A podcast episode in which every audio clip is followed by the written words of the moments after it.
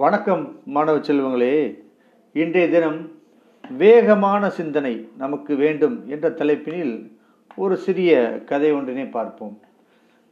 ஒரு நாட்டில் ஒரு அரசன் தனது ஓய்வுக்காக காட்டுக்கு சென்றபோது தனது செல்ல நாயையும் அழைத்து போனார். அவர் வேட்டையில் மும்முரமாக இருக்கையில் அங்குமிங்குமாக பாய்ந்து காட்டில் உள்ள வண்ணத்து பூச்சிகளை துரத்தி கொண்டிருந்தது அந்த நாய் அவரது நாய். பல நிமிடங்களுக்கு பிறகுதான் தான் வழியை தவறவிட்டதை அது உணர்ந்தது.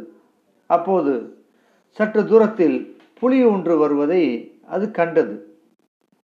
அது தன்னை அது வேட்டையாட வடி வருகிறது என்பதை உணர்ந்த அந்த நாய் தப்பிப்பது எப்படி என்று எண்ணிய போது எதிரில் சில எலும்பு துண்டுகளை கண்டது.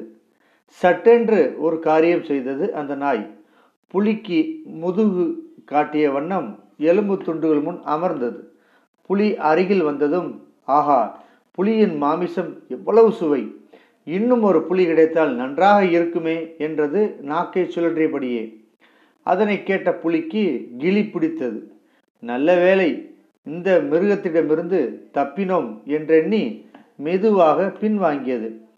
இச்சம்பவத்தை எல்லாம் மரத்தின் மேலே அமர்ந்து கவனித்துக் கொண்டிருந்த ஒரு குரங்கானது நாயை எப்படியாவது புலியிடம் காட்டி கொடுத்து விட வேண்டும் என்று எண்ணி புலி சென்ற திசையை நோக்கி விரைந்தது.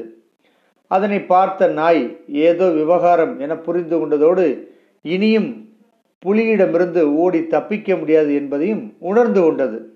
குரங்கு புலியிடம் நாயின் தந்திரத்தை கூறியதும் கோபம் கொண்ட புலி என்னுடன் வந்து அந்த நாய் என்ன பாடுபடுகிறது என்பதை பார் என்று உரிமிவிட்டு குரங்கினை தன் முதுகில் ஏற்றிக்கொண்டு நாய் இருந்த இடம் நோக்கி விரைந்தது.